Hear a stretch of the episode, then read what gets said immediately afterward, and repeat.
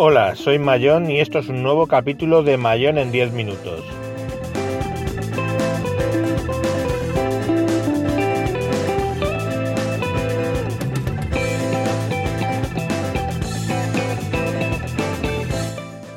Hoy hablaremos de Periscope y por qué no me gusta.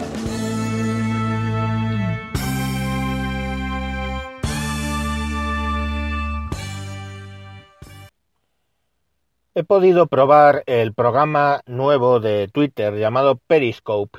Para los que no lo conocéis, decir que Periscope es un programa que permite emitir en directo a través de Twitter y anunciarlo en Twitter eh, vídeo en streaming.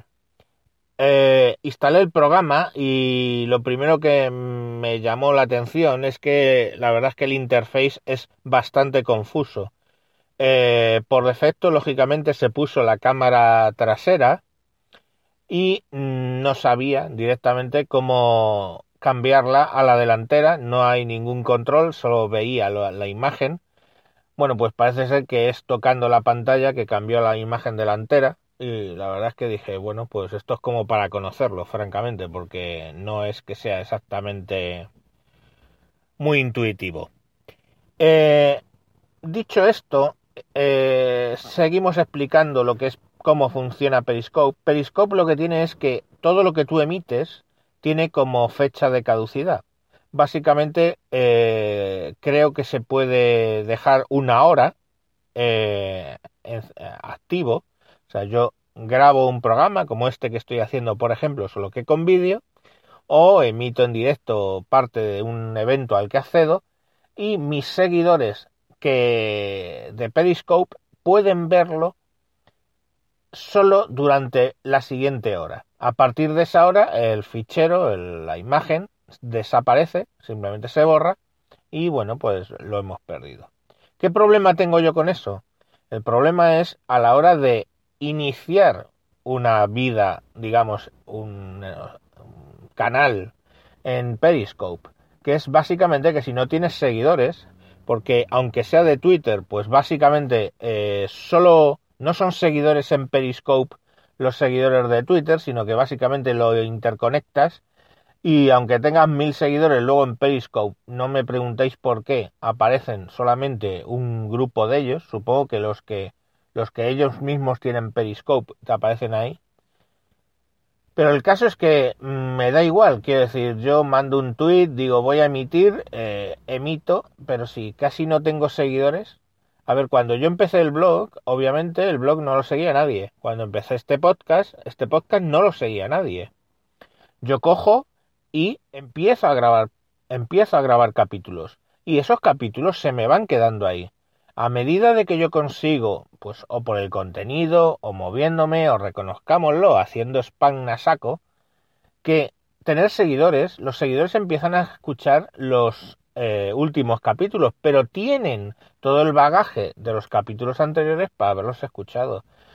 Lo mismo ocurre con mi blog, eh, tejedor 1967 blogspot.com. Aunque publico poco, porque básicamente me come el tiempo de publicación lo que es WinTablet, bueno, pero ahí están mis artículos de hace tiempo que pueden ser accedidos, que pueden estar localizables incluso en Google y bueno, pues la gente los puede escuchar.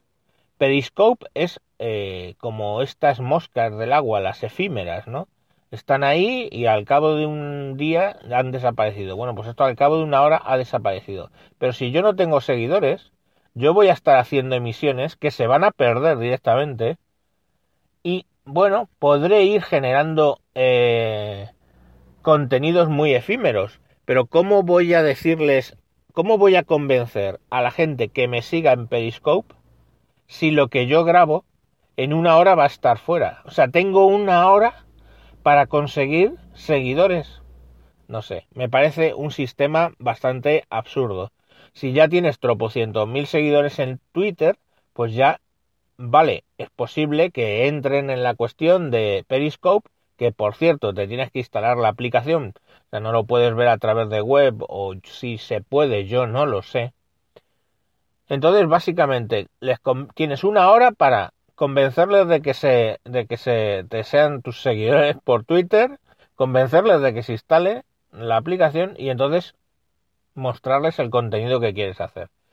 Sinceramente, yo, yo soy muy enemigo desde, a ver, tengo 47 años y es posible que todo esto no sea más que el gap generacional que generalmente no tengo. Quiero decir, uso más redes sociales y, y, y, todo lo que queráis del Internet 2.0, 3.0 y 4.0 que, que, mi propia hija adolescente o, sus amigas. Pero mmm, no lo sé, es que no lo veo, no lo entiendo, no sé cuál es el objetivo con lo que cuesta generar contenido de generar un contenido que va a desaparecer en una hora.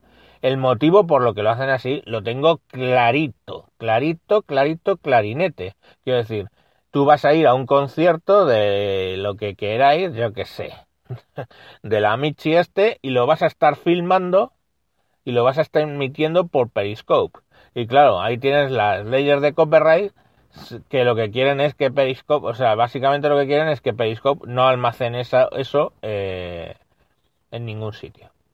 Alternativas, pues intenté el otro día una, eh, que era básicamente generar un evento de Hanout eh, por Google Plus directamente desde el móvil y sinceramente conseguí generar el evento, pero no conseguí iniciarle y aunque lo inicié y, y grabé, luego no sé cómo lo paré, pero el caso es que no fue a YouTube. Generalmente cuando eh, nosotros hacemos los ganados, por ejemplo, de wintables.info, son emisiones en directo que luego se quedan en YouTube. Ese era mi objetivo, que la gente pudiera eh, localizarlo y no lo conseguí. No sé si porque soy un poco torpe o porque eso no es una posibilidad dentro de lo que es Google Plus, eh, digamos, accesible desde nuestros smartphones. Pero el hecho de que no haya una eh, cuestión válida, una, una, una, una, digamos, alternativa válida, no da valor a Periscope por se. O sea, yo desde luego me opongo totalmente a generar un contenido que va a estar ahí una hora y después, si te he visto, no me acuerdo.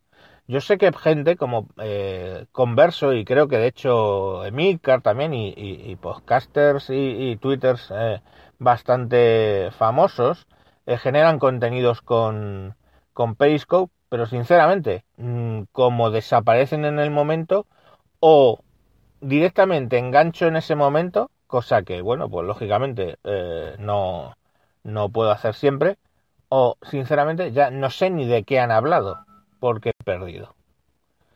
Bueno, pues hasta aquí el programa de hoy.